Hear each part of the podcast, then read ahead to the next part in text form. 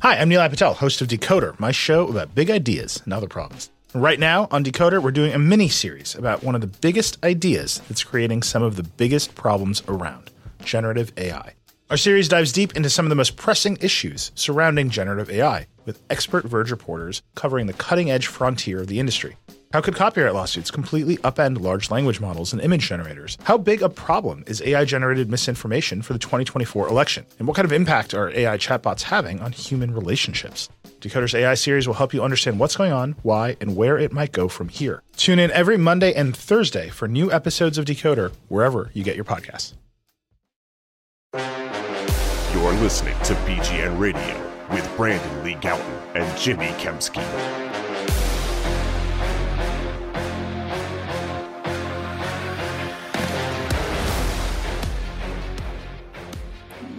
Yo, what's going on, everybody? This is BGN Radio, episode number 284. I am Jimmy Kempski from PhillyVoice.com. With me, as always, is Brandon Lee Gowton of Bleeding Green Nation. Got big news to get to this episode with the Eagles having traded for Bears defensive end Robert Quinn. But before we get to all that, I need to know where I can find the finest meat snacks in the land. Well, Jimmy, it's not a true emergency podcast because we're recording it, I guess, on the day after. By the way, um, I used to date someone who uh, I use that Oh, term. flex. I know, big big flex. I have You dated somebody. uh, just the one time, but uh, that I, I brought up the term emergency podcast too, and her not being like the biggest sports person, she's like, "What are you talking about? Like, why is that an emergency?" And it is kind of funny. Obviously, I guess you know it's tongue in cheek, but it is. It kind of Yeah. does speak to maybe how we take things like way too seriously. Like this is an, what constitutes an emergency in uh, our business. But anyway, tangent aside, um, this is BGN Radio brought to you by Righteous Felon Craft Jerky. Go to righteousfelon.com, discount code BGN15 for 15% off your order. It's going to keep it there because we do have a trade to talk about, and it's one that we kind of already talked about. Um, so uh, if you listen to our Monday BGN Radio episode earlier this week, number 283, we kind of got into, I think, some of the pros and cons of this move already before it happened. But now we have, you know, the actual situation. So I guess uh question for you it's like what's your initial reaction and how would you grade it I think it's a great deal for the Eagles. Uh, and I should start by saying that the negatives that I brought up from the last episode was I actually watched him pretty closely when they played the Commanders. Uh, did I mention this or not? I know Yeah, I mentioned you did. I you I- did. on the pod. Okay, I did. I, I watched him play against the Commanders on their Thursday night game, and yuck! Like I didn't like what I saw. Mhm. He was just getting owned uh, all night by Charles Leno, Hmm. uh, who isn't exactly a stud left tackle, one on one for for the most part uh, throughout the the duration of that game. So I was kind of off him at that point, but for the compensation that it cost to get him, it's fantastic. I mean, the fourth round pick is fine. What like for, you don't want to just be blowing fourth round picks. But to get the Bears to also pay his salary this season Yeah, is crazy to me. Why would the Bears agree to do that? It's crazy to me. I guess to get a higher benefit of- pick, in theory, like maybe the Eagles would have been only willing to give a lower pick, or teams would have been willing to give a lower pick, But even but I so I can see that, and that's probably right. like a fifth, it's- maybe a a fourth fifth. round pick still isn't that great. Like it's a No. it's a it's a it's a fine enough pick. Like you can find good role players. Maybe occasionally you'll find a good starter there, but uh, for the most part, fourth round picks don't pan out. So for them to take a four, I think part of the benefit for a rebuilding team is to get that guy off your books so you can have that money to spend on another free agent potentially during the next off season. So for Howie to get them to take on that salary is pretty impressive. So I do think it's a it's a move that makes a lot of sense for the Eagles, and he can be something of a Chris Long or Ryan Kerrigan type of Wow. addition. They they'll hope he's more like Chris Long than Ryan Kerrigan, of Yeah. course. Uh, but uh, he'll, he'll sort of fill the role that they had in mind for for uh, Derek Barnett, who, if everyone recalls, was lost. Was it week one or week two that he went one. down? Week one with the ACL tear. So um, they needed more depth at, defensive end in my position, and in this acquisition, they don't get the star pass rusher like like the Brian Burns. They get more of like the second tier type guy, where I'd put guys like Denico Autry Hmm. from the Colts or Jerry Hughes from the Texans, uh, and and I think Robert Quinn is sort of right in that mix too. Um, like we also mentioned on the last podcast, his production from year to year is all over the map. so, like in 2018, 6.5 sacks, 2019, 11.5 mm. sacks, and 2020, way down to two sacks. Last year, 18.5 sacks. It's crazy. He's 18.5. And then this year, he's played in all seven games, started all seven games. He's got eight tackles and one sack. So, like, his production this year is way, way down. Difficult player to kind of try to figure out. I'm looking forward to watching more of him than just one Thursday night game against the Commanders. I'll have a, maybe a more well rounded, better informed opinion of, of what I've seen out of him. But so far, not very productive. But for me, I'd give the grade. I, I'd grade the trade just on immediate reaction, somewhere like a B plus. Okay, yeah, I'm there too. I think some of the reaction was a little bit strong to me because um, I'm obviously I'm a bona fide hater, but uh, I just I, some of the reaction was like, oh, they got Robert Quinn, the guy with 18 and a half sacks last year. And yes, I get why you would, you know, be excited about that. And I'm not saying don't get excited. I'm just saying I don't think this move is necessarily like a home run. I think it's a good move for sure. I would agree with mm-hmm. you. I'd be like B, B plus somewhere around there. But there are some like drawbacks, and it's it's like the worst case scenario is they traded a fourth for Ryan Kerrigan of last year, a guy who like isn't really going to make an impact, kind of just going to be invisible. That's probably the worst mm-hmm. case scenario, which is not really a worst case scenario, but that would still like not be a good situation. You know I mean, it's not just like they added a bona fide star, no questions about it. This guy's going to dominate. Um, you mentioned he had those, you know, seasons where the sacks fluctuated. He also didn't miss a lot of time, to be clear. It's not like you know he got hurt and he only had a couple sacks mm-hmm. because mm-hmm. he wasn't playing. Um, so on on the positive side, there, uh, he I don't think he's he, he's he hasn't missed many games since 2017. There was there were a couple years there where he had injury issues in 2015 and 16. By the way, it's so funny how this dude has been around for like a long time now. Like he actually played for the St. Louis Rams and is still yeah. he was a top NFL. ten pick. I think he was the tenth overall pick when he, he, came out. He was around there. Um, and I remember when he had like that huge season back in the day too, the 19 sack season. And it's like, man, this guy's going to be like a problem for mm-hmm. a long time. And then he kind of like weirdly fell off, and he wasn't. Um, yes. Then he kind of, I remember he had that good season with the Cowboys, and I was like, man, that was a pretty good pickup for them, but only lasted one season there. Um, anyway, uh, yeah, so I think the Eagles are making a worthwhile risk for sure, especially as you pointed out with the Bears taking on the salary. Um, they have him under contract for the next two years at relatively high cap numbers. It's like what, like 13 million and 14 million or um, base salary remaining. Mm-hmm. And obviously, none of that's guaranteed. So uh, they don't have to pay that. If he stinks, they can just move on, cut him after this year. Mm-hmm. And if he's good, um, they can talk to him potentially about a mm-hmm. restructure and, and try to figure mm-hmm. something out um, or trade him again if they if they feel like what's that, what's Charlie doing Char- over there? He doesn't like okay, the, pal. He doesn't like the. You don't like the trade? I don't like think it? he likes the trade, or maybe he's so excited that he's dry heaving.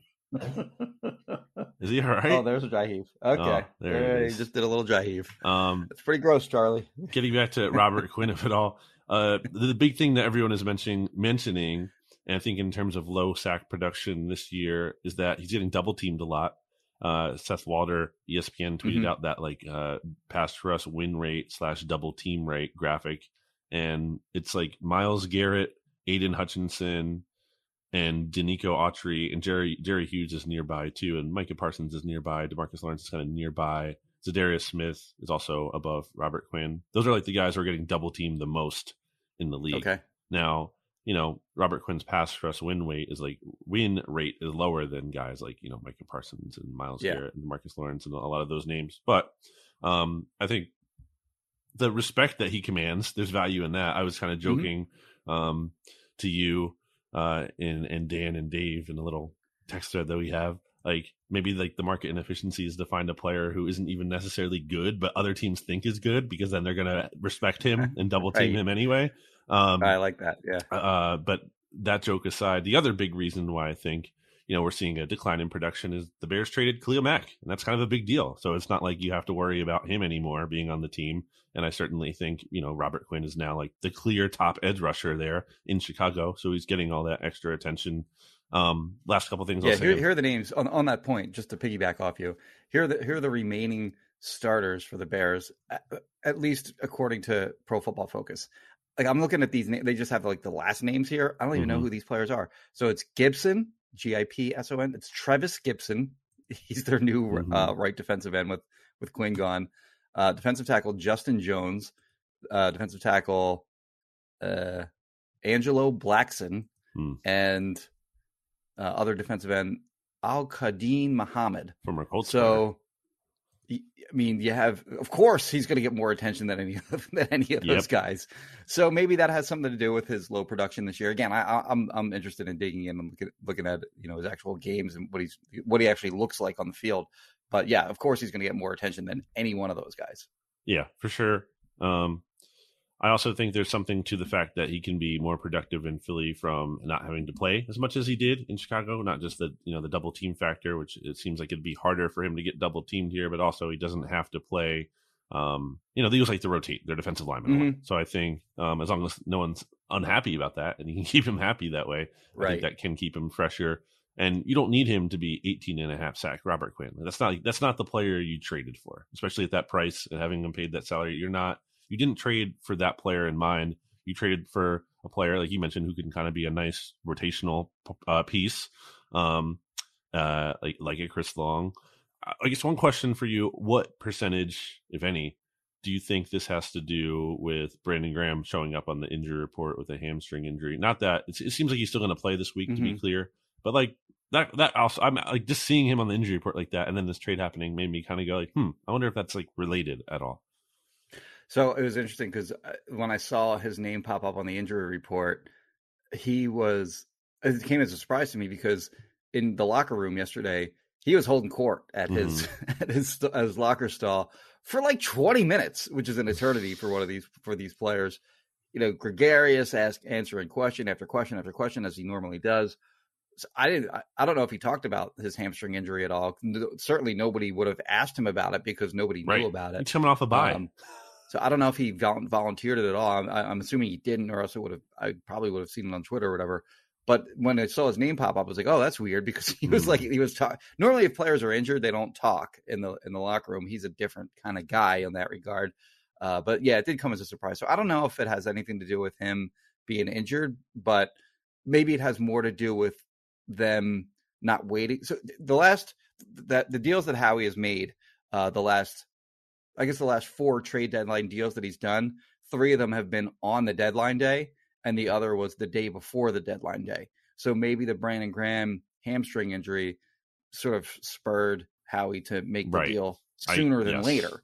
Um, so yeah, maybe that had something to do with it. I didn't even consider that, but um, yeah, and certainly you want to get guys in as quickly as you can and have them playing for you uh, as quickly as you can. I guess the Bears just weren't getting anything else even close to what the Eagles were were willing to give them. Maybe I don't know, but um, it'll be interesting to see. Do you think he'll play this week, Robert Quinn? Do you think Yeah. they'll get him in here and, and, and get him because it's not like it's a if if you're just a, a defensive end and you're going to be a rotational guy. It's really not that difficult to get you it, just pass rush situations only right. like it's not that hard to uh, you know sort of get that guy into your defense immediately and then you bring him along on on some of the you know more scheme stuff uh, as you as you go along but just to put him in on obvious passing downs and say go get the quarterback that's not that difficult to to, to insert the guy into the lineup yeah, I think he'll have some kind of role. Um, and, and maybe in part two, because of Brandon Graham's status, I think again he's still going to play, but maybe you would like to ideally even keep him on more of a pitch count than normal with that hamstring, or have him around just in case um, Graham tweaks something, maybe, and then you have to kind of rely on him maybe a little bit more than you would expect. So yeah, I do think so, and I think you know, uh, you know, you can kind of ask who's going to start, but it doesn't really matter because they're going to rotate him anyway, right? Mhm. Like it's not starting isn't really the more relevant thing because in theory you could start and not play as much. Um, you might not get the total, uh, the highest snap right like aj brown didn't start that one game Sure. you know because he just wasn't in the game on the first snap so yeah it's, it's starting games isn't uh it, like you said it's not really that But who do you think will get the most snaps? Uh, is it still because right now I think it's like Haason Reddick has been getting the most recently in terms of if we're talking about edge rushers. I think Mhm. he's kind of consistently been leading um, the past couple games from doing those snap count breakdowns, and then it's like Josh Sweat, and then Yeah, I think uh, Quinn will eat into a little bit of Sweat's Hmm. snaps. I think that I think Sweat's playing more snaps than they ideally prefer because they've been actually forthright about he's getting rest days during the early portion of practice, like the early practices during the week, not because he's old like these other guys that get the rest days, like Fletcher Cox and Brandon Graham and, and Jason Kelce. he's getting them because he's got a knee issue. Mm. So they don't want him playing the the amount of snaps that he's playing. I, I don't think. So I, I would imagine, and and he has been playing a lot of snaps because Derek Barnett got hurt. Are you referring to the college knee issue still thing, or, or knee issue, or are you saying I believe that's like not on the record? Are you saying are you breaking? Oh no, here? it's on the record. No, no, he's he has said it during Okay. during press conferences. I think uh, he's he's just kind of mentioned it offhand about you know him getting rest days because of his Mm. knee. Um, so yeah, I don't think it's a it's a super debilitating thing for him, but they do give him time off during the week, Yeah. and I don't think they want him playing the the number of snaps that he's playing. Again, because I think they had those sort of some of those earmarked for Derek Barnett, so Quinn will get those, but True. they'll also get like also take snaps away from from other people as well. I don't know. I think he's mostly played on the right side, so I'm curious how much he'll even take away from BG Mhm. uh, and and Reddick when he play when Reddick plays on the left side. Mhm. Uh, but yeah, I, I think Sweat's and uh, snaps are probably going to come down a little bit. Yeah, that's not an indictment of sweat either, as much as it's just Mm-hmm. like you talked about that, and just being able for everyone to get more high quality snaps, and then to give you know more effort and ju- not that they're dogging it, but like you know to give more effort. Uh, the one thing I, the last thing I'll say about Quinn, because I kind of brought up that point in the episode we did earlier this week. I wonder um, if he has been dogging it at all in Chicago, and I guess I didn't Mhm. realize he's a team captain, which makes me think he wasn't, which is almost what's nice. You're getting a team captain. Um, you saw Roquan Smith's reaction. Put a shirt over his face Yeah, like uh wait. during during his interview. Oh He yeah. literally- did he find out during his press conference that It seemed like right before. It seemed like he found out like Okay. literally like right before he went on. And yeah, he was you could see he was really bummed. Um so I think Quinn definitely has some gravity in the locker room, which I think is a nice Mhm. bonus. But at the same time, it's kind of funny. It's almost like a bad thing in the sense that okay, this is a guy who is respected by his teammates, which would kind of point to me that he hasn't been dogging it, which is Right. like which you don't want a player dogging it, but if you have a player who's not producing and you want to explain why they're not pr- producing as much, maybe be like, well, they're just dogging it on a bad team. I think there's some truth Yeah. to that. I mean, he can't, maybe his whole heart isn't fully invested in it because he didn't really want to be there in Chicago. That much was kind of made apparent in the offseason. He wanted to trade or he was asking for one or whatever, um, but they didn't, and he was still there. And now he's on a team that's gone from, I know the Bears just won, but like, you know, come on. I mean, they're realistic about their situation or they wouldn't have just traded him. right? Uh, so and I was going to the unde- only undefeated team in the league. Uh, and I'm I'm sure uh, Chris Long, who we played with once upon a time, you know, is probably in his ear a little bit there and being like, "Hey, man, this is like a great opportunity for you. You're going to love it there." So yeah, I think the vibes are are positive. Uh, Do you think that gives the rest of the Eagles like players? do- Does it give them a little juice heading into this game? Like, oh, we got we got this we got Yeah. this new player, I think so. and and do you think that like kind of perks them up a little bit for an opponent that frankly stinks coming up on Sunday? And we'll get to that in a little bit. I think it Uh, does. but I think we saw that with the Broncos. You know, they traded for a Ajayi and then they blew out the Broncos. And I'm not saying That's it's right. just because of that, but I do think Yeah. there's something to if you're a player.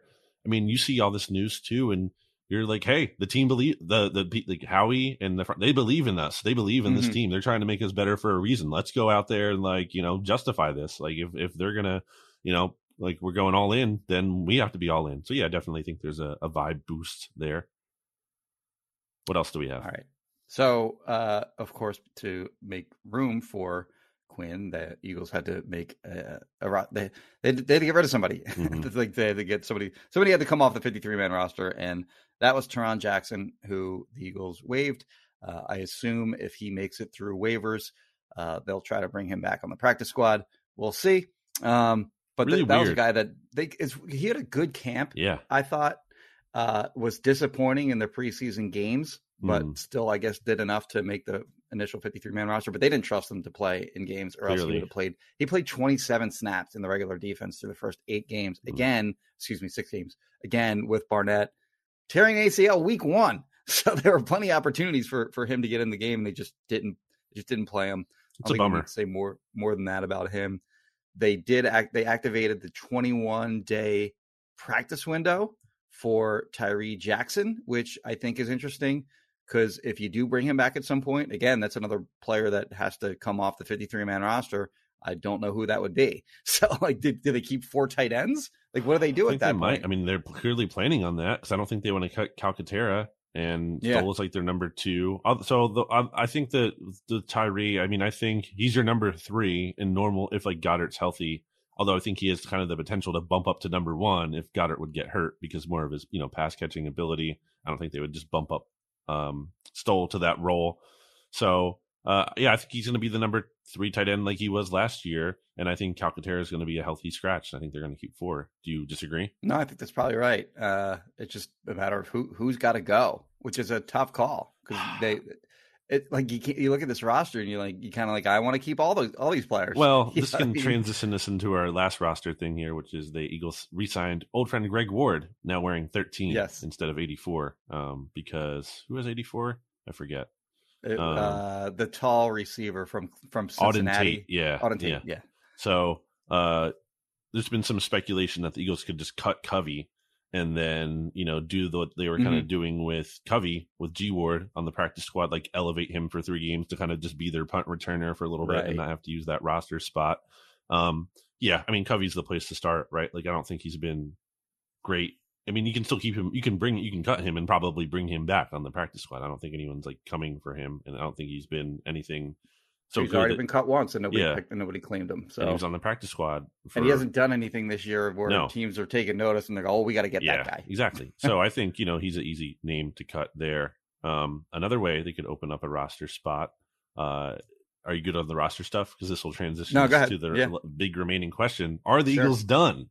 Because you know they could open up a roster spot by trading away a player. And interesting to me, a lot of buzz about Andre Dillard. We talked about him earlier in the Mhm. week, but um, I believe it was uh, ESPN's Jeremy Fowler who also brought him up. Mentioned that like Mhm. teams are kind of calling around on him. And then uh, Jordan Schultz from the score also reported that on uh, Wednesday, which tells to me the Eagles are sort of shopping him or like they're they're putting it out there at least that like hey he's available. Like come call in. Like that that's how I read that. I don't know about you or uh, it just seems uh, interesting to me that multiple reporters are reporting that kind of same thing.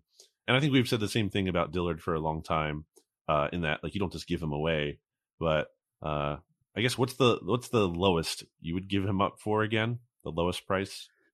So me personally speaking, I would give I'd trade him for a three, like a high three right like a, a, team high three. a team but that that's a be weird- bad That's so so you'd have no, and if you're going to trade him, there's you're not going to get a bad team trading for him. You're going to get a team that has left tackle issues that thinks they're Mm. contender. you never know or else you wouldn't. Yeah, I guess that's true. There are a lot of dumb, lot of dumb teams out there.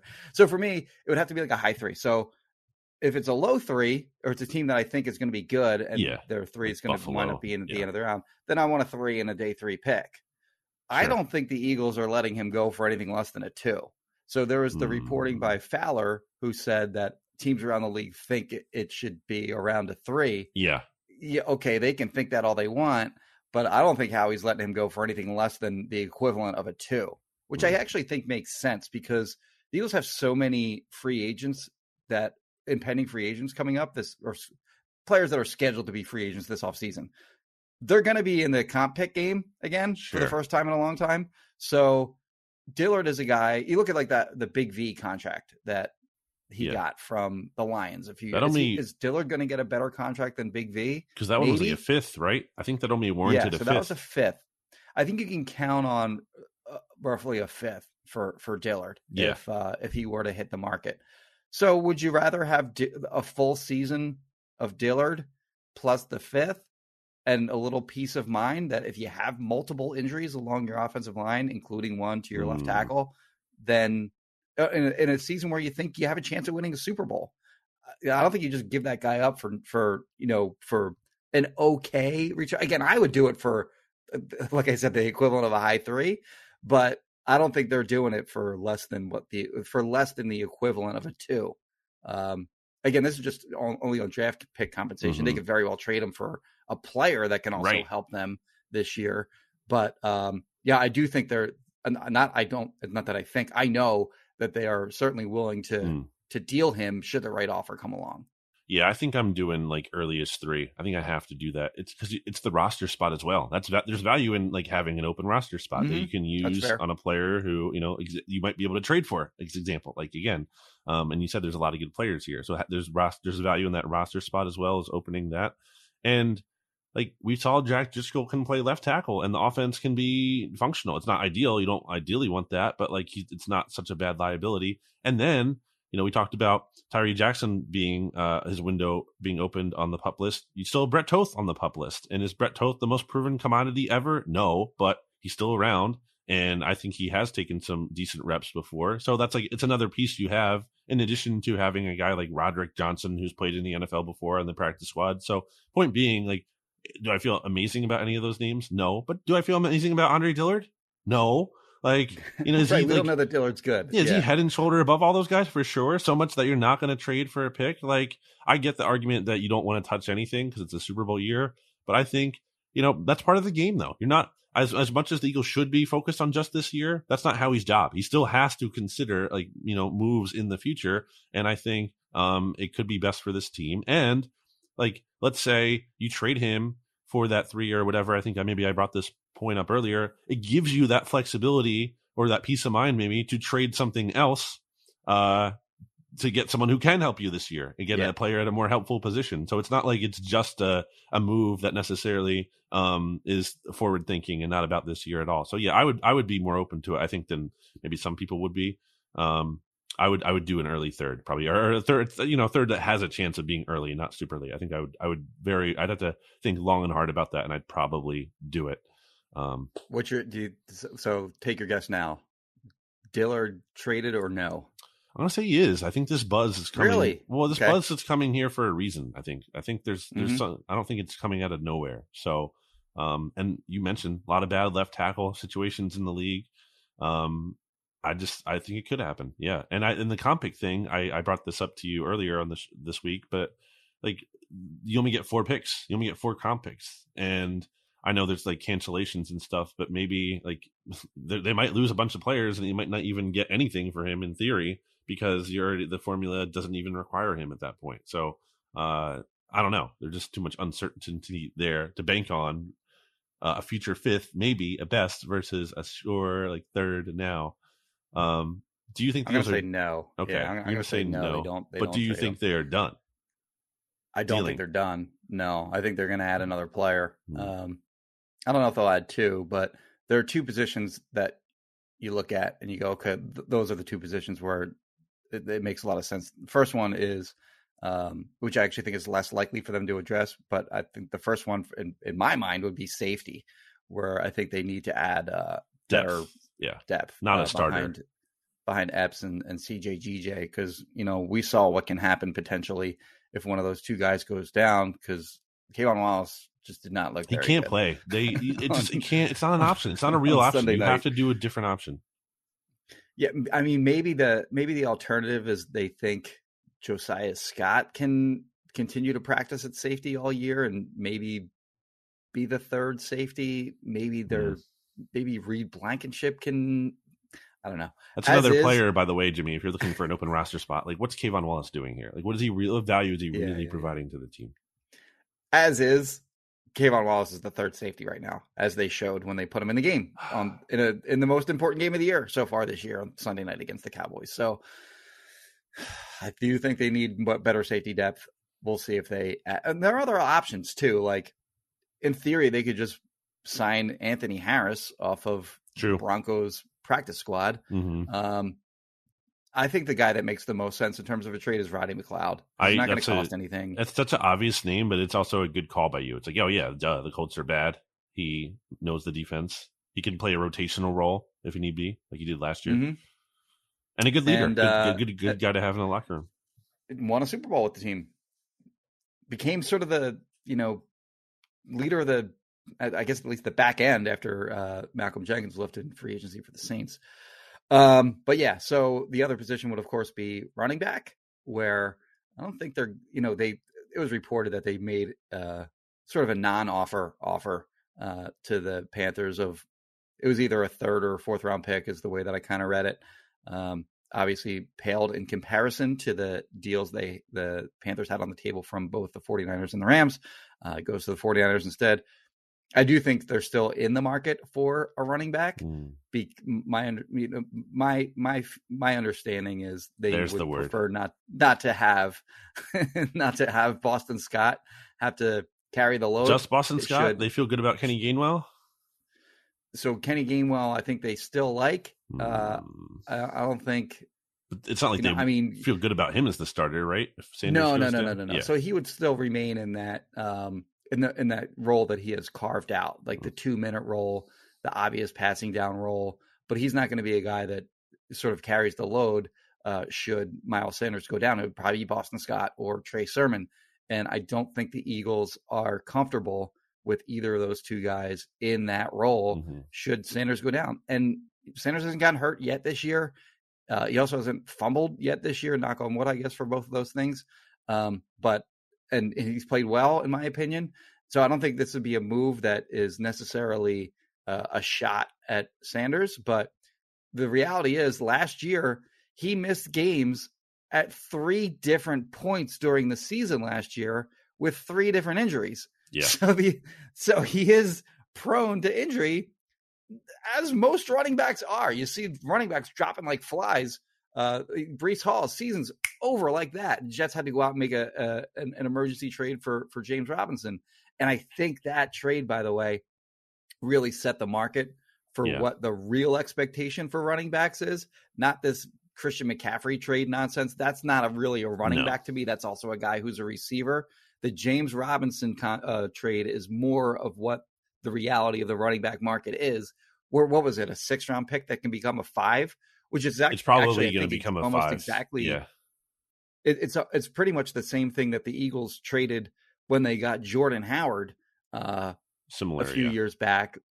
So Jordan, the, the guy that I think makes the most sense is David Montgomery, who actually is at the Mm. same point in his career, roughly that Jordan Howard was at when the Eagles traded for him. The Eagles traded for Jordan Howard at the beginning of the season, as opposed to at the trade deadline. Uh, but Montgomery's sort of in that same area in terms of time left on his contract. Uh, same type of player.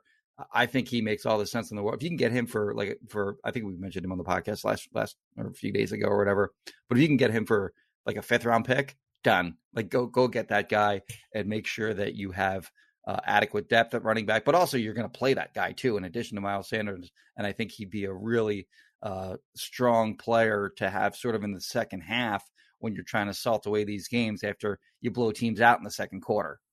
Eagles have uh, two fifth round picks in the 2024 NFL draft, assuming Rager doesn't elevate to a, a fourth round pick. But they don't have any Mhm. fifths, I believe, this year left.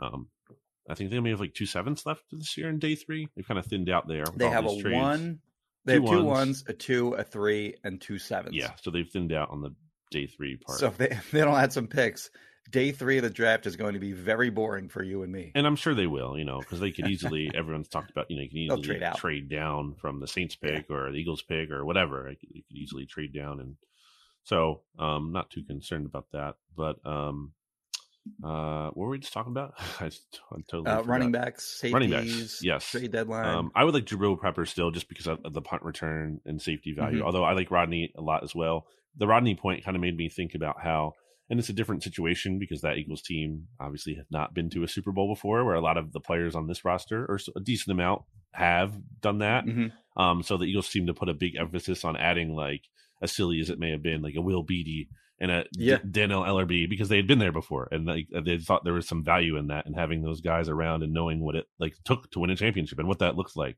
Um, so not that like you need to add Rodney McLeod solely. Yes, for that reason. But if you added, you know, it's a, it's a bonus. Like adding him back is, a, you know, again, a strong locker room presence. It's just an extra um, good thing to have. So yeah, that's a good thing to keep an eye on. Um, all right. Uh, I, yeah, I do expect the Eagles will do something still too at running back. Oh, and by the way, here's here's what I wanted to say. Sorry, the Sanders point. Yes, he has been like good, but he has not been so good that you like should not make a move at running back, and like you have to respect him, and you can't risk Mhm. pissing him off. Yeah, end his contract year. I don't know if they're going to resign him. Um, some positive numbers. He ranks fourth in success rate this year, uh, sixth in DVOA. Both of those come from Football Outsiders. You look at some of the other metrics though. Yards after contact per attempt. That's at 18th, like in the league. That ranks 18th. Rush yards Mhm. over expected. You know, which kind of measures like you know what he reasonably. Because you know it's one thing to look at a 4.6 average, but like if you have a 4.6 average in terms of yards per carry, and you could have like a 6.7 yards per carry reasonably so then that's not good you're underperforming i know like 4.6 is good in the vacuum So in this regard, Sanders ranks uh, only 19th. His PFF grade, for what it's worth, is 32nd out of 55 running backs. And this part still has been a big bugaboo for him and really has gone worse every single freaking year, which is so weird. Um, his yards per route run is 50th out of 55 running backs. Do you know what he's averaging in terms of yards per reception this year? No.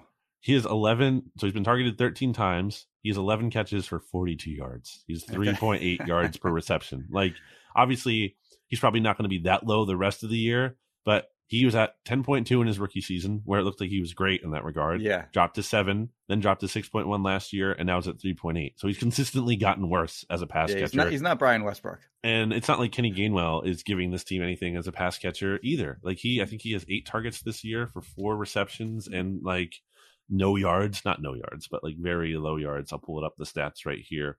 He has, um, yeah, eight targets for four receptions and 21 yards, uh, 5.3 yards per reception. So like it would be nice if they could get a back who either and like can be a power guy and alleviate Jalen Hurts in that regard, uh, and or can actually catch some passes here to some extent.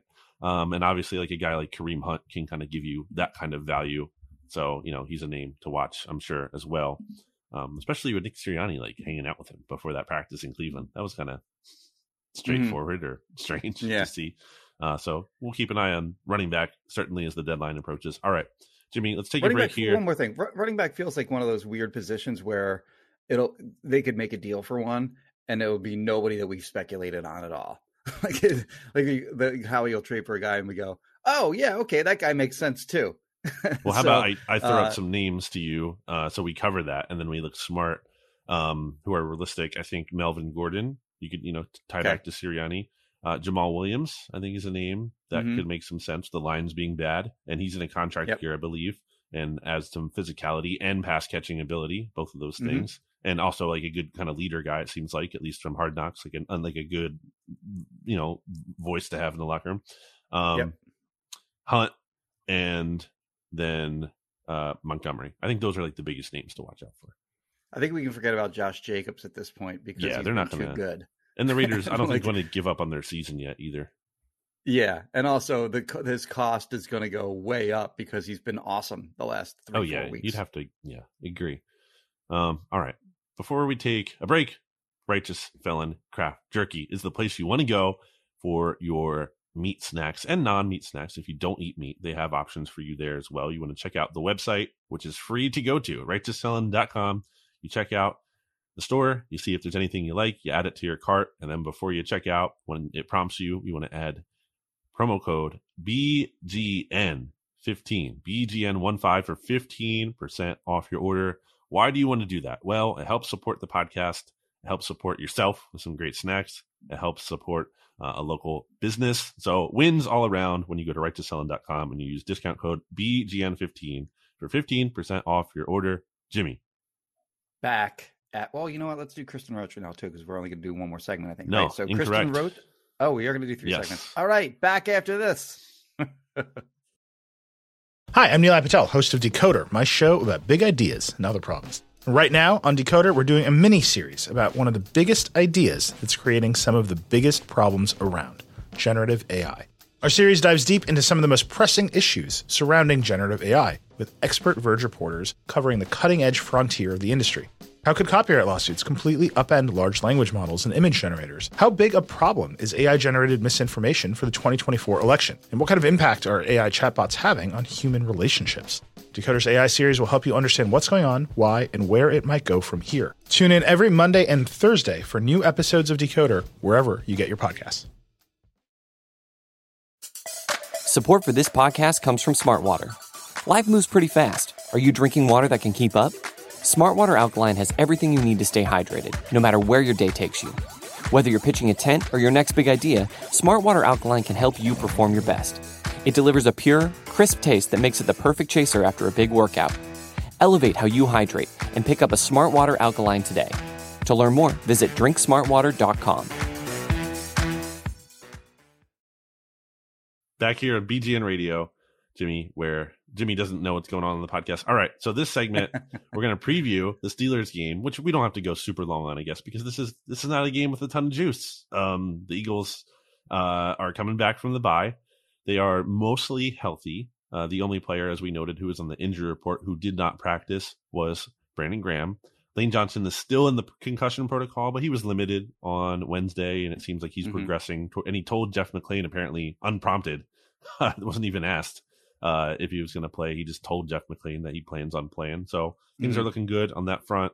Um, the macro view, the Eagles are better than this team, not just because they're six to zero, um, but just like because the Steelers are have the worst point differential in the league, as Mhm. you mentioned, and also just look at their schedule this year. Like what look at what they've done. What have their two wins been? Okay, they beat the Bengals in Week One in overtime by three points in a game where they had T.J. Watt, which is a big deal because he's like their best player. Uh, Yeah. And like he, he, not a guy who's going to win MVP in part because defensive players won't, but like he's a legitimate MVP candidate every year. Like he's that important to the, they prior to uh and and shout out to Shane Haff who pointed this out on our new um EPA podcast here in the Bleeding Green Nation feed. Uh the Steelers are like 0 and 8 in games that TJ Watt didn't play since he was drafted. They had never won a game until they beat the Mhm. Bucks uh, last week or the other week. Um so that's the, one of their wins. An overtime game in week 1 where they had their very good player and TJ Watt was um activated his practice window, but Tomlin said he's very unlikely to play this week. Um, Yeah. they have a bye next week. He's probably going to be back after that. Um, so they beat the Bengals, who had a bad offensive line and started slow. So that was the one of their two wins, and the other win was the uh, the Bucks game where the Bucks just lost and got beat out or blown out by the freaking Panthers. So like, and it also the Steelers only won that game against the Bucks by two points. So like, those are their two wins this year. Yeah, big picture point differential. Eagles are plus 56, Steelers are minus 55. Hmm. Yardage differential, Eagles plus 580, Steelers, I don't know where this ranks in the league. It's got it's got to be like bottom 2 or 3. Minus 670. Hmm. Turnover differential, Eagles plus 12, Steelers minus 2. And by the way, in that first week in that week 1 game against the Bengals, they turned the Bengals turned it over like 5 times or something like that I think in that game. Yeah, you're right. So for them yeah. to be minus 2, they've been horrendous in that department and still then. only win that game by like three points in overtime. Yeah. right.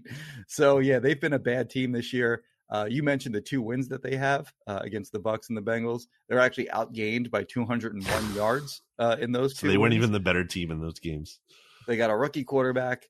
They have underperforming skill position players. They have a bad offensive line. They have shaky corners. And as you mentioned, TJ Watt's hurt. TJ Hmm. Watt, by the way, had I guess his original injury was a was a pec strain or, or a pec some tear tear, tear of some sort.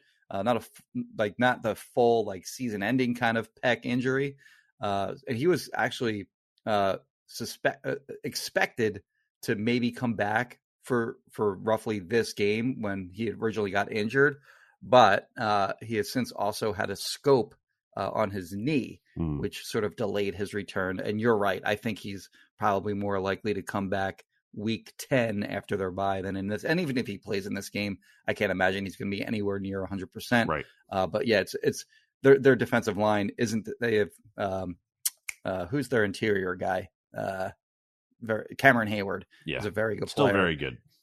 uh highsmith is is probably their best not probably it is their best edge rusher otherwise he has Mhm. six and a half sacks uh, a few forced fumbles uh, but beyond that they don't really have anything so without tj watt this defense is totally different and it's just it's just not a very good team this team hasn't had a losing season since 2003 hmm which is crazy. I mean, that is uh, that is a, a very impressive streak that's coming to an end this year. Yeah. Also, did you know they've had they've led the NFL in sacks in each of the last five years? They've had they've had over 50 sacks in every year the last five years. This year, I think they have I think the number is 12. I think they have 12 sacks so far this year Hmm. which there's only like five teams that have had fewer. So it's n- like you look at this this Steelers logo and their uniforms, you see that, and like if you've watched football long enough, you go, okay, that's a tough team, very hard to beat. Mm, No. not anymore. When this line came out, uh, it was minus 11. I think it's now 10 and a half. Um, I think the, the jerk reaction, the gut reaction, the immediate reaction was, oh, that's a, that's a big line. Do you know all about Yeah, I that? mean, I, I didn't, what's that? is, that something you know all about? I'm kidding. I didn't mean No. I didn't mean jerk like uh, that guy's a big meanie. Yeah. Uh, it was more like you know the immediate reaction uh, was that that line's too big. They should No, check in with the jerks on the lines. Hey, what do you think about this line? Ooh, I think this line is too big. uh, yeah, I think that line is is right about where it should be, uh, plus or minus ten and a half, minus eleven, somewhere in that range. I think this is a game that the Eagles can uh, certainly and very much should, uh, you know, win easily. Yeah, I mean, um, you mentioned the kind of touched on the defense already. They have some further injuries there. They're missing potentially Levi Wallace. He didn't practice on Wednesday. He started the past three games for them at cornerback. They are seemingly getting Ahkello Witherspoon back, um, so that's a good thing for them. They're also missing, I think, uh, what's his name? Uh, Josh. What's that guy's name? Josh Jackson. Uh, I think Okay, a backup corner for them is also potential. And then um, uh, another defensive lineman for them is uh, what's his name? Uh, Larry uh, Ogunjobi. Ogunjobi. yeah, he also didn't practice on Wednesday, so they might even be missing some of their starters or key players. Yeah. Already not you know the best unit to work with.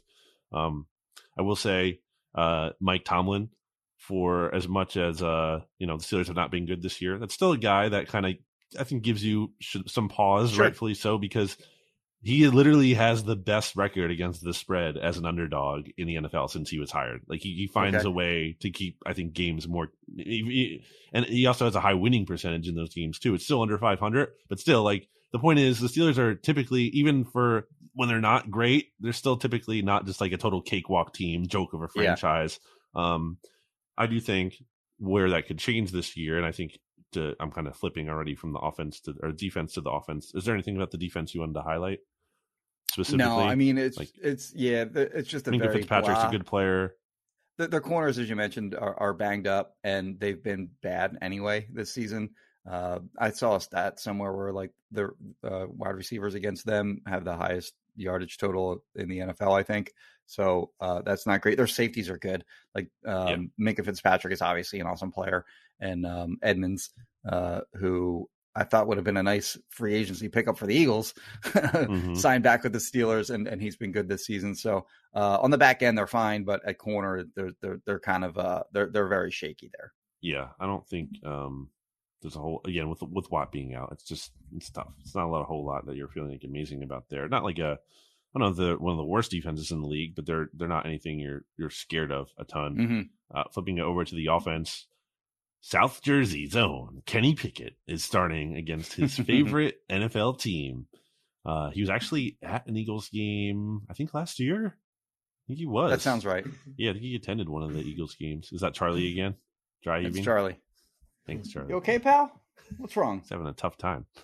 Um, He hasn't gotten his walk yet, so maybe that has maybe Ah. that has something to do with it. Kenny no Pickett- fresh air yet. has two touchdowns to seven interceptions so far this year. Oh yeah, say is that right? Okay, I Yeah, didn't it's- look at that. is not good. He's not fumbled yet. Uh, he The small hands, no fumbles. I, that's what I mean. That's why I brought that up. I I think I'm higher on a Kenny Pickett than others. Uh, I think even though these numbers don't look good, I thought he's had some nice moments. I think he has some ability. I don't know if he's ever Mhm. going to be an amazing starter, but I think he could be a solid starter. Um, so like, I don't think they're just going to come in and necessarily uh, dog walk him, if you will. But I think he could have some moments, and his mobility is something I think that could Yeah. kind of present a challenge for the Eagles' defense. I could see him scrambling, moving the chains, kind of being a little bit annoying. Um, in theory, he can kind of play the way that uh, you ideally would want to play against John, or the, the way that Jonathan Gannon's defense is designed to make you play, which is like keep checking it down and Mhm. kind of just play smart and you know don't do anything like stupid and don't force it. Um, so uh, he can kind of play that way. At the same time, when he's limited to playing that way and he can't test them deep at all, you know, obviously the Eagles can kind of challenge him maybe to do something he doesn't isn't as uh, want to do. So uh, it doesn't really scare me at all. Uh, there's, there's not really much of a run game. Like Najee Harris is a big name, but they have Yeah. not been. Their offensive line is not very good, which is also an it issue. It all starts there. Yes. Yeah. So, uh, yeah, this, the- I mean, you know, the receivers on paper are like, uh, formidable. They're, they're talented. Yeah. like that's it's a it's a talented group, but they've George. Pickens, everyone loves George Pickens. Uh, he's made some insane catches. He's a guy who can, you know, the Eagles have, you feel good about the Eagles cornerbacks, but I, he's a guy who they could have perfect coverage on him and he can just go up and make a play, an insane play. Yeah, I think going back to your Kenny Pickett uh, stuff, you look at like the way the Eagles defended Kyler Murray, where occasionally they would have a spy on him. And for the most part, that was Kyzir White. I think they mixed in a little Haason Reddick in, in that role too. I don't know that you're going to do that for for No. Kenny Pickett, um, but you do have to be wary of him being able to beat you with his legs. Like he's Mhm. made he's made plays with his legs so far this year for the Steelers. Did it all throughout his college career, and he can get outside the pocket and make throws on the run. So I do think there is some sort of element that they want to implement from that Cardinals game into this game, where you want to keep him in the pocket at least. Like, again, you don't need a spy necessarily, but I don't think you want him escaping the pocket. You don't want to just Um, like recklessly attack upfield, like have Yes. you know, rush discipline, which the Eagles had in that Cardinals game. Make him beat you with his arm from the pocket. Yeah. and I think you can force him into bad throws and uh, capitalize on that with turnovers. So uh, we'll see what their game plan is on that front. But yeah, as you mentioned, th- those receivers, it's a, the the trio of of uh, pick of uh, Pickens, uh, Chase Chase Claypool had four touchdowns against the Eagles Mm. in 2020. The Steelers don't have Nate Gerry to pick on anymore, uh, so like it's not going to be as easy for for them to to do that again uh, against the against the Eagles this this time around.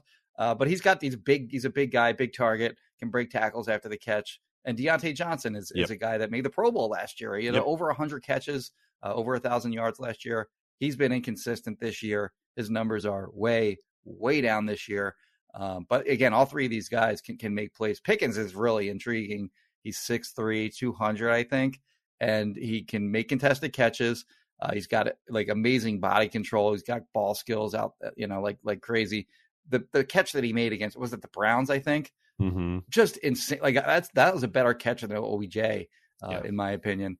And then he made another play against the Dolphins, kind of twisting and turning his body as as he went up uh, on a fade uh, into the end zone. Made a great play. Uh, I think that's his only touchdown this season, but that was a great play. So there is sort of an element of just throw it up, Yeah. and maybe he makes plays. Um, again, that's dangerous when you're doing that against Darius Slay and James Bradberry, who have made plays in the football all year as well. Yep. Uh, but yeah, it is a, it is a talented group that just has not been great uh, so far. Chase Claypool has been sort of involved in uh, trade rumors as well. Yeah. Uh, he may get moved to to a contender at some point. Uh, but yeah, I, I- think that um, that's probably like the scariest thing about this team. like, are those wide receivers? And I've had people from like the Eagles fans that like live in the Pittsburgh area that know the Steelers as well. Where they're like, "What? Like, you think their receivers are good?" So uh, that tells you something. Like, where I'm looking from my perspective, I think that's like the scariest thing about their team. And they're like, "No, they're not really scary at all."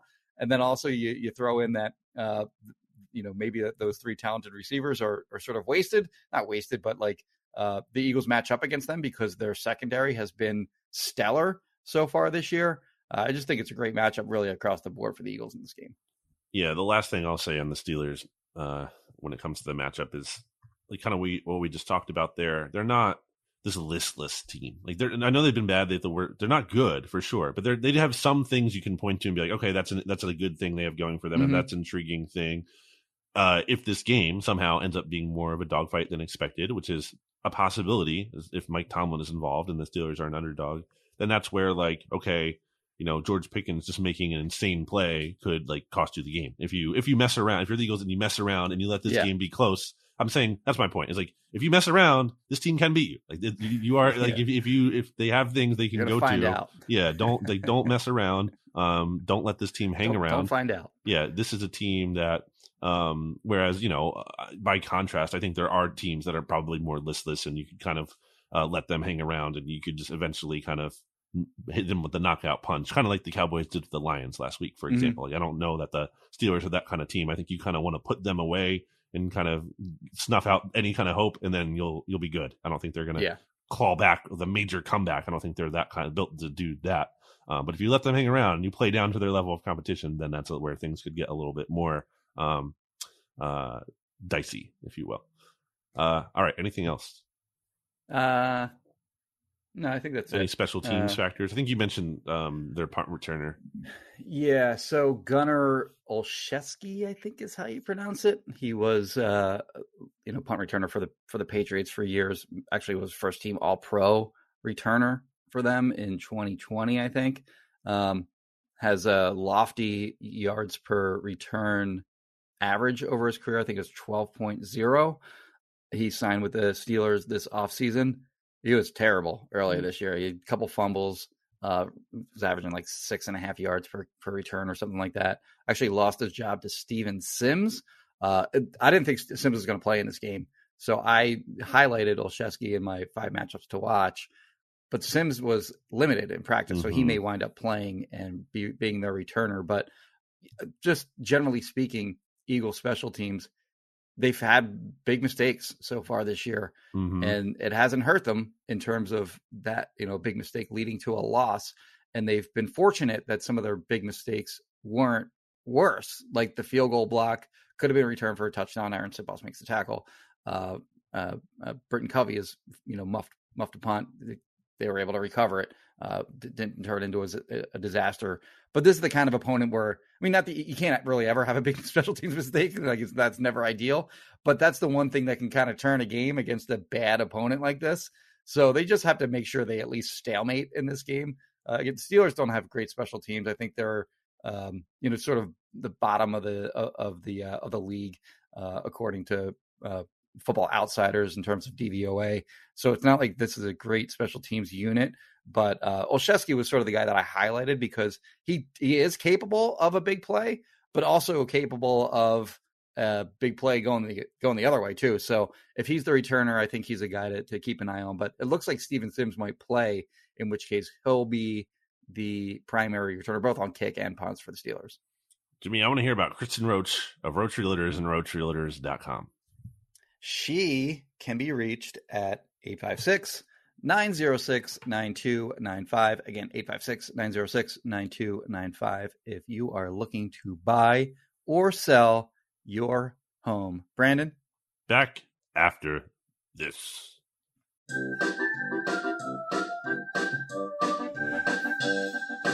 Kristen Rocha, Roach Realtors, Roach Realtors, Roach Realtors, Kristen Rocha, Roach Realtors. She's the greatest. 856 906 9295. 856 906 9295. 9295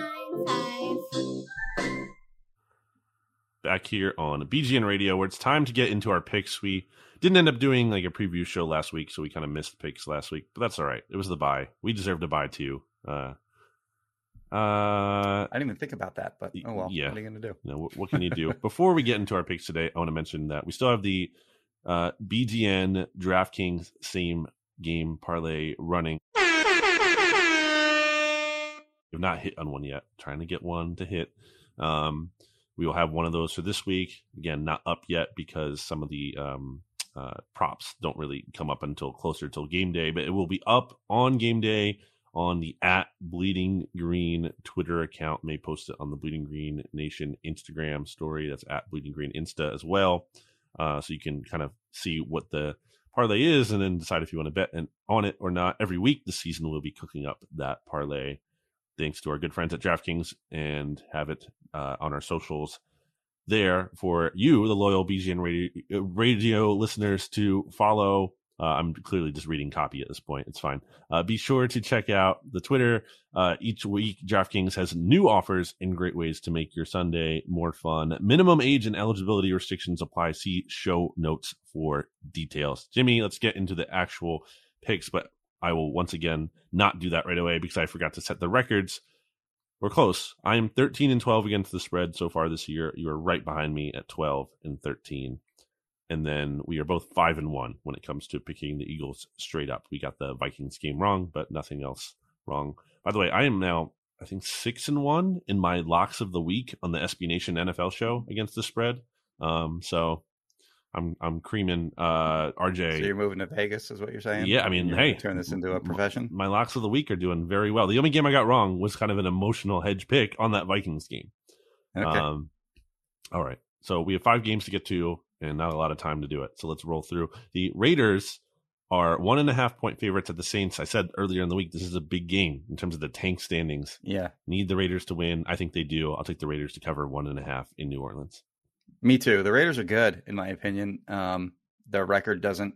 You, you, look at all these teams around the league where you go that that team is not as good as their record, like the Giants, for example. Maybe. Well, this team is much better than the record would indicate, and I think they roll the. By the way, the the Saints, Jameis Winston is healthy, Mhm. and they've just decided, nah, you know what? We're going to start Andy. We're going to continue to start to start Andy Dalton even after the terrible game that he had last week. So yeah, the the vibes in uh, New Orleans not great. Give me the give me the Raiders. Would you not start Jameis? I just or would, I would would you start Jameis. Okay, yeah. Yeah, I don't know. he's better than Dalton. I mean, Jameis Winston isn't saving their season, No. but like at least at least with Jameis, there's some big play potential. Okay. He might he might throw some interceptions, but Sure. with Dalton, you're getting the interceptions without the big play potential. Yeah, I, I can see that argument, but to me, it just I just who cares? You know, if I'm a Saints fan, I'm like, it doesn't. There's no solution there. You're just kind of. It's to me, it's six dozen one way, half dozen the other. Uh, Okay. not six dozen, six one way, half dozen the other. Sorry, six dozen versus uh, half dozen is not the same number. Uh, there are only four teams ahead of the Saints currently in the draft order. It's the Lions at number one; they're one and five. The Texans at one, four and one, and then the Panthers right now at two and five. Also, the same record as the Saints, but the uh, Mhm. strength of uh, schedule tiebreaker is currently in play there. And then there are other. What, how many other two and five teams are There's there? a few other two and five teams, I think, right? The ones that are behind the Saints, they're one, two, three, four. That is the Cleveland pick, pick going to Houston, the Denver pick going to Seattle, uh, the Steelers, who the Eagles are playing, and then the Jags. So Okay. that's what you're working with. Uh, obviously, Eagles fans will be rooting for another Saints loss to ensure that high pick. Maybe a Will Anderson in Philly would be fun. All right. Moving to the NFC East of it all, the Commanders are two and a half point favorites at the Colts, who are starting Sam Ehlinger now instead of Matt Ryan. Who do you have? I have the Commanders winning this game. Hmm. Um, I think the Colts uh, season could potentially spiral here. I guess they really like Sam Ehlinger based on what he did in training camp, and apparently he he lit it up in the preseason. I wouldn't know. Um, I don't think that matters. like I think the the idea that he's going to come in and and play well in the regular season is a is a different animal. I like the way that the Commanders' defensive line has played uh, this season, and I think they Taylor Heinicke gives them a better chance uh, to win in this game than Carson Wentz certainly did. Um, forget the game. I think the most intriguing thing about this game is Jim Irsay Hmm. having made comments about you know, basically he he made he made no bones about it. Just doesn't want Dan Snyder to own the Commanders anymore. I think they should just skip the game and have Jim Irsay and Dan Snyder just fight at the 50 yard line, and whoever wins just give that give that team the win. Okay. Yeah, I think I, I think people would sign up for that. That's like that fits today's culture of you know these celebrity boxing things too, right? You know, yes, um, yeah. who do you think it's who are you going to have for this game when it comes to your rooting guide for the Eagles? Who do you think the Eagles fans should be rooting for?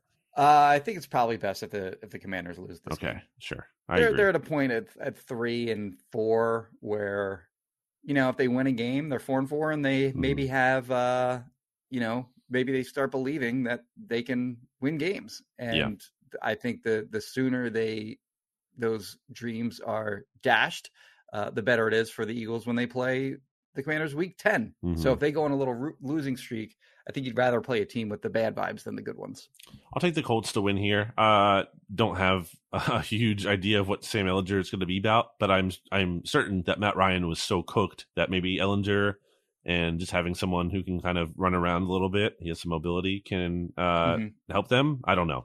Also, like you know, the Commanders won last week, but I think that also has a lot to do with the Packers being a disaster right now. So, um, yeah, no, I don't feel amazing about this game. I would stay away from betting it honestly at all, but I'll take the Colts with the points at home. You know, why not? Maybe they can pull off an upset. Uh, it doesn't really matter. Oh wait the colts are getting points now yeah, the Commanders the are two and a half point favorites. I said, oh yeah yeah okay that makes sense yeah yeah, Yeah. okay so I'm taking the points. Um, Giants at Seahawks. This is my lock of the week. It can't be canonically for the SB Nation NFL show because we I made a rule on that show where you can't pick the same team back to back weeks because that's no fun. I have Col- I have Colts minus three here. I Are my are my line? Are, is my line? Let me look at bad? DraftKings. I have the window open still. I have. Oh yeah, sorry. You're right. My bad. Um. Well, I'm still going to take the Colts. So you're going to take the Commanders plus five or plus yeah, I want my half. points, man. All right, fine. You get him. Sorry, sorry, everyone. Uh, I messed that one up. I mean, I don't like that bet as gonna say, much, but I I'll take it. I, I just I, I wrote my picks before the Yeah. podcast started. I'm like, oh wait, I don't I don't want that one to be one of my picks now. I'm going to take the Seahawks to win. uh, in cover. They are three point favorites in Seattle. Mhm. They were my lock of the week against the Chargers last week. They were plus five. Gino's playing at like an elite level by like all metrics, by any kind of quarterback metric you want to find. Like he's playing at a very high level. I'm a big Kenneth Walker guy, as I mentioned to you. Like I believe in him wholeheartedly. Um, I think he could give the Giants some trouble. The Giants are certainly not a bad team. They're a good team, but they're not a scary team. Not a team you're scared of. And I said I think the Seahawks could kind of emerge as this big threat in the NFC here. I'm buying Gino right now. Kenneth Walker, as I mentioned, um, they have the weapons, Metcalf and, and Lockett and everything. Um, they have some playmakers on defense with with Diggs there and Tariq Woolen coming on as a rookie. Like Pete Carroll, I think, is also for as much as we, I think his stock went down a lot in recent years, and we thought, you know, he was a big reason for the demise. I'm sure he wasn't blameless, but I think you know Russ clearly takes a big part in that, uh, and he's a good coach. So I will take the Seahawks. I think the Giants are due for a loss at some point here, and I'll say it's this week. Have you ever played blackjack at a at a casino? I have. I went to AC one time. I won two dollars, and then I cashed out because I didn't want to lose. I bet twenty No, bucks. I mean like at a table, not at not like the slots blackjack. um, I think so. Maybe, maybe not. Okay, so like if you're winning, uh, no, even if the odds are against you, you just keep going and keep going and keep going. I've been picking the Giants every week for a Mhm. while, and they just keep they just keep panning out for me. So I'm I'm I'm going to ride that until Okay. uh, until they lose a game. So uh, yeah, give me the Giants and and what I get three points with that too. Yep. I feel good about the Seahawks. I think they're going to do it. Uh, Cowboys are nine and a half point favorites against the Chicago Bears, who are now without Robert Quinn. Yeah, I had the Bears uh, plus nine and a half here. Uh, I think that with this trade, it changes my opinion a little Wow. bit. Not because I think Robert Quinn is that super valuable to this team, but I think that the reaction by Roquan Smith shows a lot. Mhm. And um, you, you trade one of, I mean, let's be honest, he prob- Robert Quinn still probably is one of their best players. And when you trade one of your best players, you're signaling that okay, well, we're not trying to get, we're not trying to be a playoff team anymore. So uh, I think that trickles down through the locker room. Um, I had this as one of my picks in my written picks, Mhm. and I only I only pick like five or six games every week. Uh, I still will take the Bears and the points, I guess, but uh, I feel less good about it. It will not be one of my picks anymore in my written version. Uh, I'll take. I, I just don't like the game at all anymore.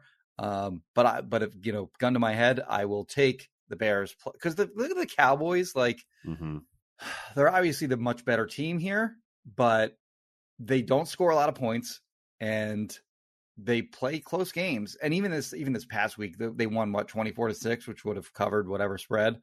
Um, that game Sure. was very close, and sh- I mean the Lions had a chance to win that game late in the game, and then they just poured on some garbage points at the end of that game. So, um, yeah, I kind of like the Bears here. Plus, what is it nine nine and a half, or is it ten now?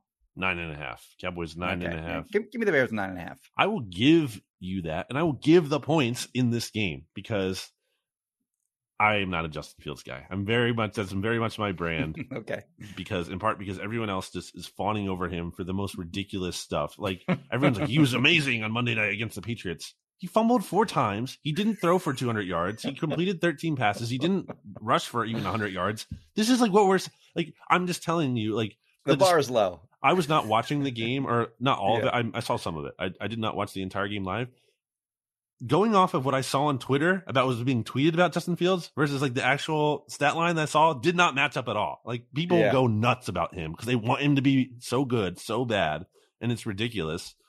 I, I always get into how people were like acting like it was a canonical mistake for all the teams that passed on him. Like they were like the biggest idiots of all time. And the Bears of all teams outsmarted everyone.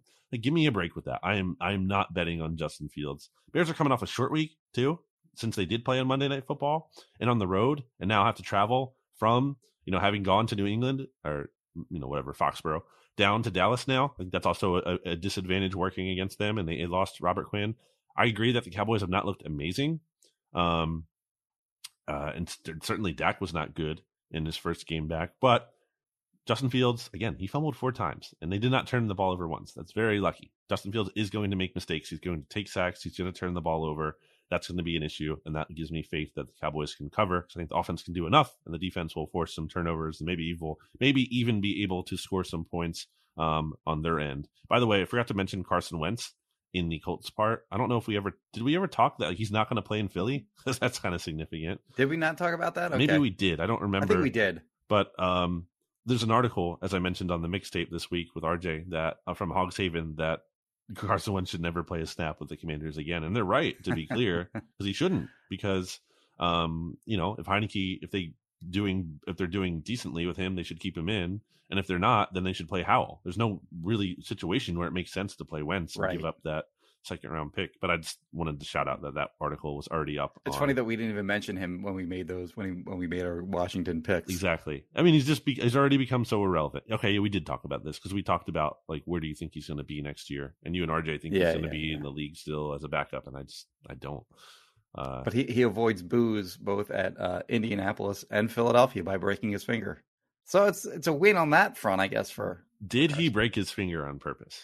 Eight eight eight. Um, no.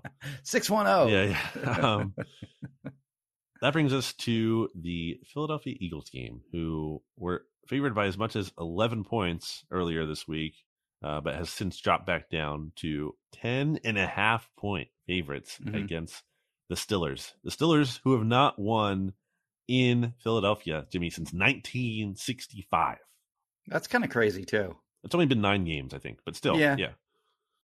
It's kind of like the the Jets, where the Jets have never uh, beaten the Eagles. Um, I like that. anyway. I, I don't want to ever hear crap from Jets fans. Like when I was growing up, even before the Eagles had won the Super Bowl, you, you can't talk to me. You can't you can't not beat the Did Jet, Eagles. you had Jets fans chirping at you? yeah, because oh, the Eagles didn't win a Super Bowl. You've not beaten the Eagles. I don't want to hear this from you. Um, I uh, I like the Steelers and the points in this game. I think this is another game Uh-oh. where the Eagles get a big lead. You know, you know, like another another you know, two score, fourteen, you know, twenty point lead, something like that. and then uh, you know they they play the ball control game in the second half, and the Steelers get some garbage touchdown late, and and they get the backdoor cover. But I think this is a game that is emphatically won by the Eagles. But for whatever reason, the score just doesn't emphatically. the, the the score at you know at the end doesn't doesn't tell the picture doesn't tell the story Mhm. of what actually happened in the game Yeah, I think that's a, a reasonable bet. I think it's the coward's bet. Have some faith, Jimmy. have some faith in the Eagles. Not that you have to root for them, but in terms of, uh, I think they've earned that. They're coming off this bye, so they're mostly healthy. They're well rested. I think um, there is something to getting a new player also, where I think that player is excited to make a big play for his new team. I think maybe you Mhm. know we see maybe like a big Robert Quinn strip sack or something like that, assuming he does get in. Uh, so I'm going to take the Eagles. You know, if TJ Watt was playing, I'd have a much different outlook on this Mhm. game. But like his, just his absence alone is a, is a huge factor. Him not Yeah. being there is really big. Um, so there's just nothing really about this Steelers team that makes me think they're going to win the game. Again, I think there's a path to where if the Eagles the Eagles would have to beat themselves is how they would lose to the Steelers is how I see it. And and I think if if they do, then the Steelers can have that one opportunity where they make a big play and steal the win. Um, but I think the Eagles have earned enough benefit of the doubt where they're not going to do that. I think they're going going to come out of the bye um, in a good way, just like they did last year, right? They came out of the Mhm. bye last year when they uh, beat the, the the snot out of the Lions, right? That was that game because they they they played to the Raiders, they lost, they had the bye, I think, and then they they beat the crap out of the Lions, forty four to six in Detroit. Um, so I think they're they're maybe it's very early, but maybe Sirianni kind of has some uh, bye week magic like that Andy Reid used to have, and he's good coming out of those situations. And I think that coaching staff deserves some credit there. I think they they have been good at planning and stuff, so I think there there could be some benefit to having that week off. Um, and Steelers also their track record this year. They have two wins, and they're both by one was by three points in overtime. The other one was by two points in regulation against a Bucks, Bucks team that has terrible vibes. So um, I I- the, the the Bills absolutely crushed the the Steelers in uh, Buffalo. I think the Eagles, you know, are up there with the Bills in terms of the best Yeah. teams in the league. So I think the Eagles have that capability as well. I think it's a blowout win. Eagles roll. I think Jalen Hurts has probably one of his better passing games he's had in a while because he really hasn't had one of those in a bit now. Not that he's been bad, but you know, like he hasn't had since really Washington, right? Like that big passing game. Mhm. Um, I think he's due for one of those. And Eagles win.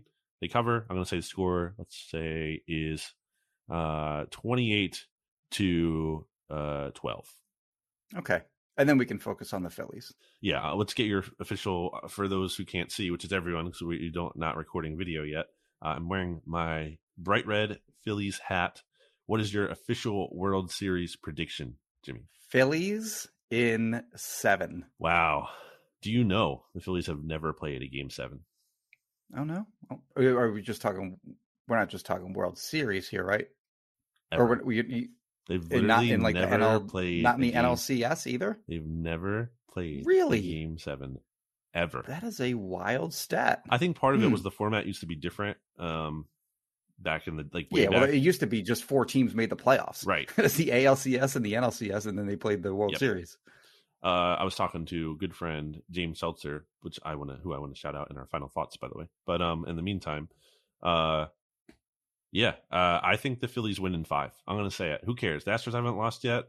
I just think this is the the formula is very simple. You steal one in Houston, steal one of the first two. You don't even need to win both. I, both is obviously great. I would take it. Win one of the first two. I feel great. Win one of the first two they haven't lost in Philly. I know the Astros haven't lost at all, but the the Philly Phillies have not lost in Philly, and I think there's something to that.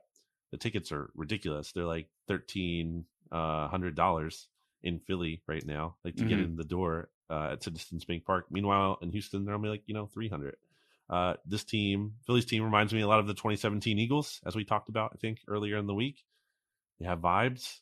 They're going up against this cheater team in the championship that the whole Yes. country is basically rooting against. Yes. I, I just the Phillies like have they really come this far? Screw this team. I, Yeah. I I hate this team sight unseen just Yeah. on the cheating They're- alone. I mean, they're big cheaters, and they're probably still cheating, and they're probably going to cheat again. Like that doesn't just stop.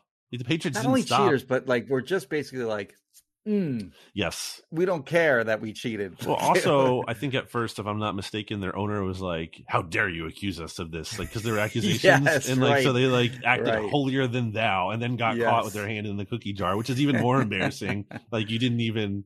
Obviously, your teams aren't going to fess up to it, but uh, you made yourself look like even more of a fool. right. Screw this team. So yeah, I agree. I'm come on. If you're if you're scared of the Astros, get a dog. That's my official stance here.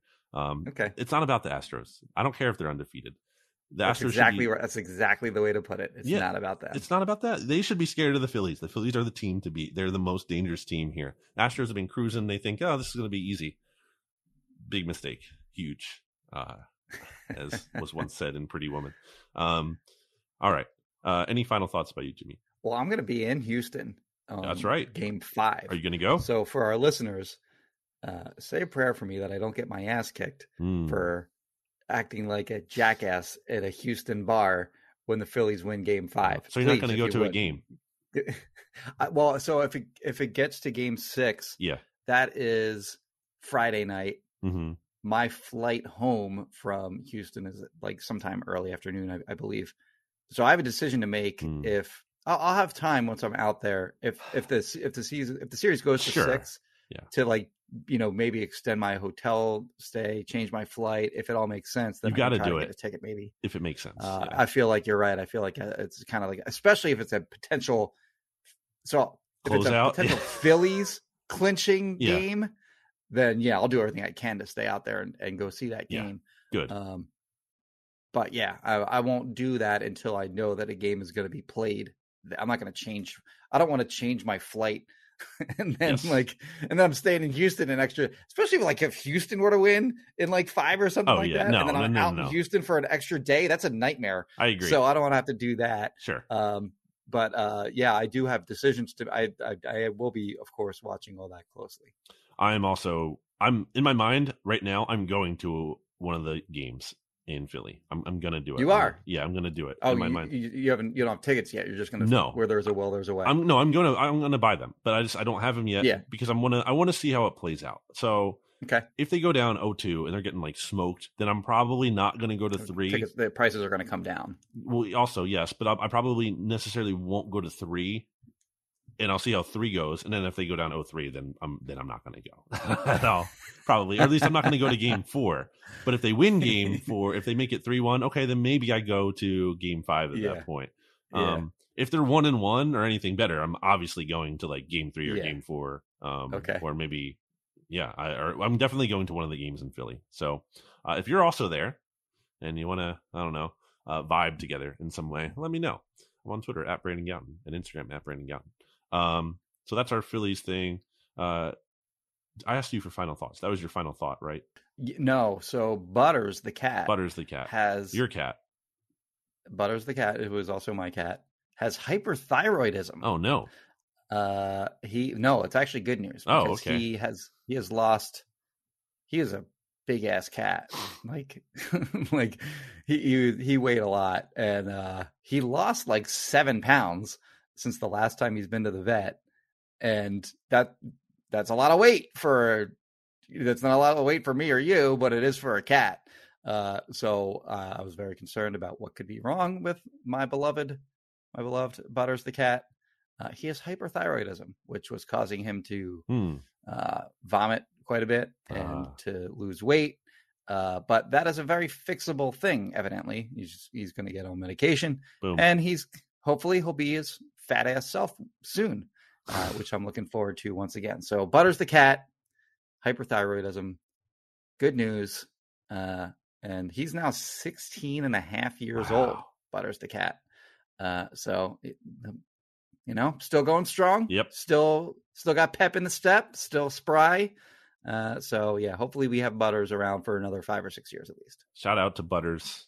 Um, shout out to Charlie who kind of joined the show today.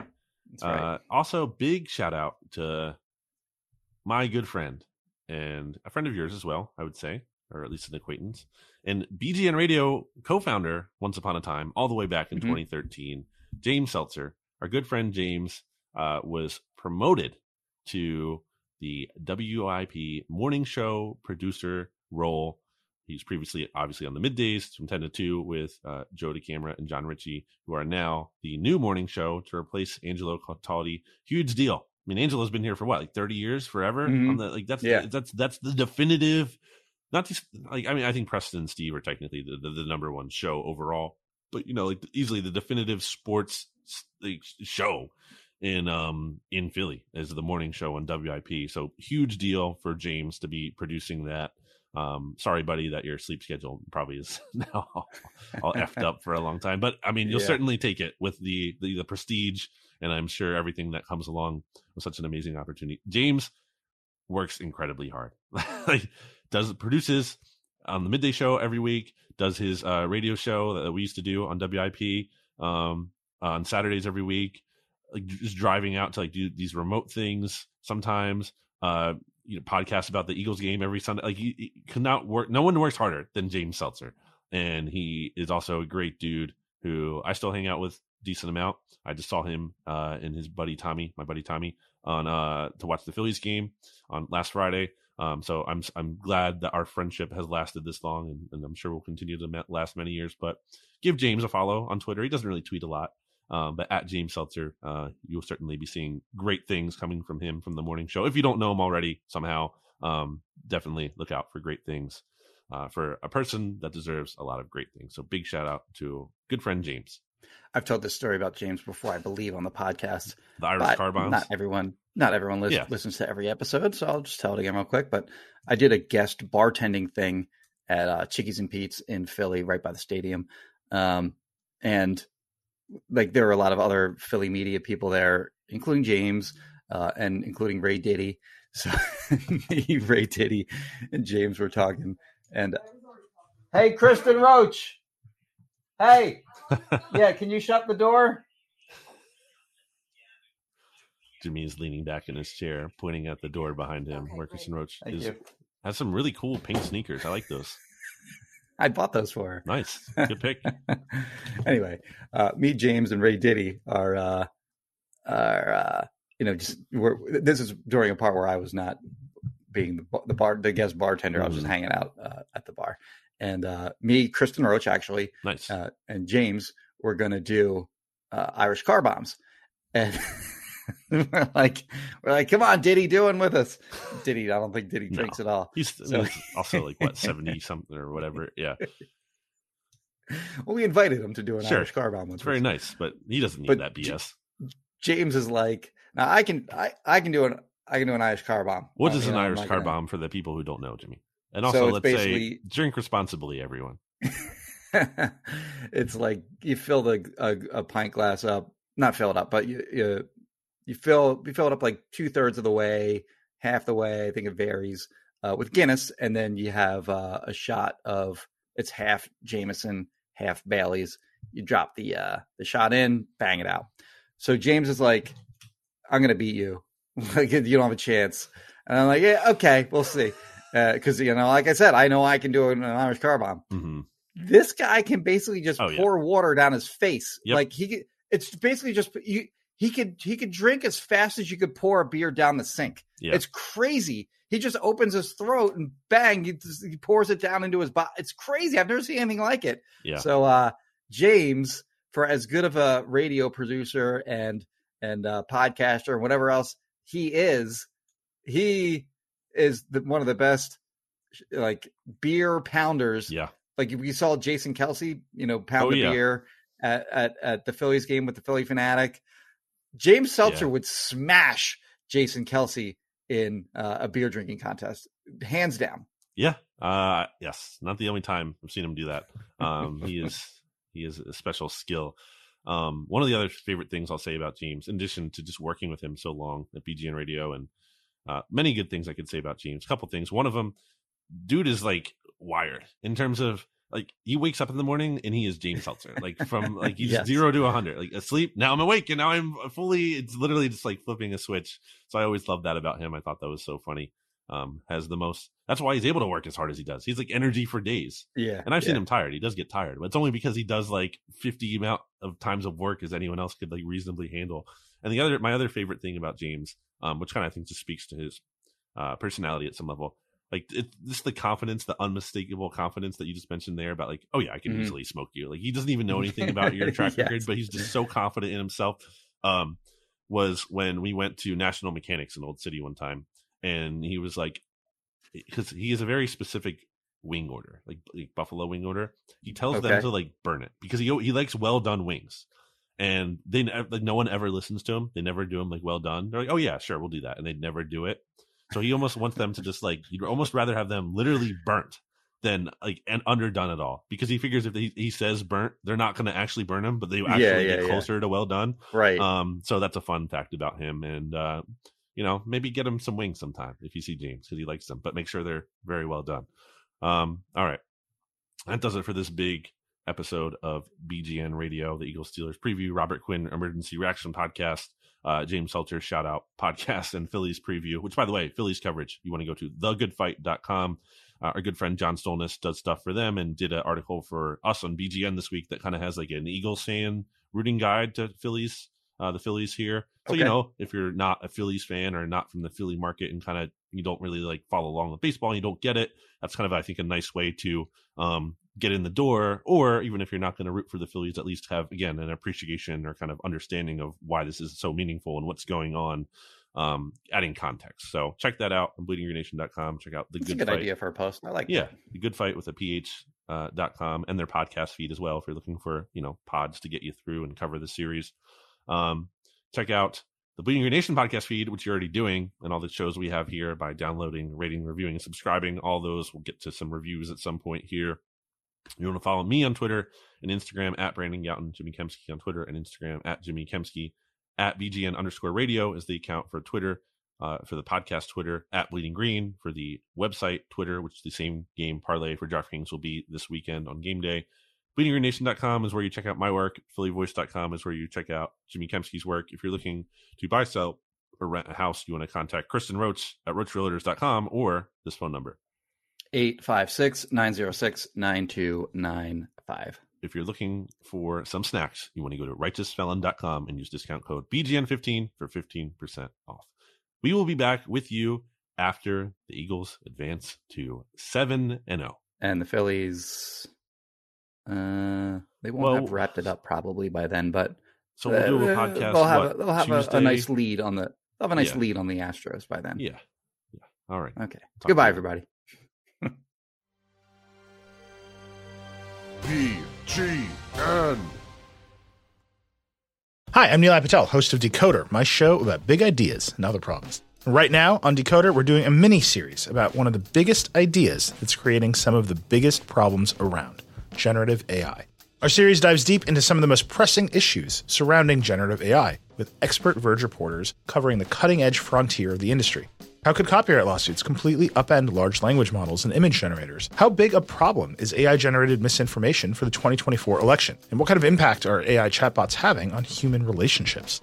Decoder's AI series will help you understand what's going on, why, and where it might go from here. Tune in every Monday and Thursday for new episodes of Decoder wherever you get your podcasts.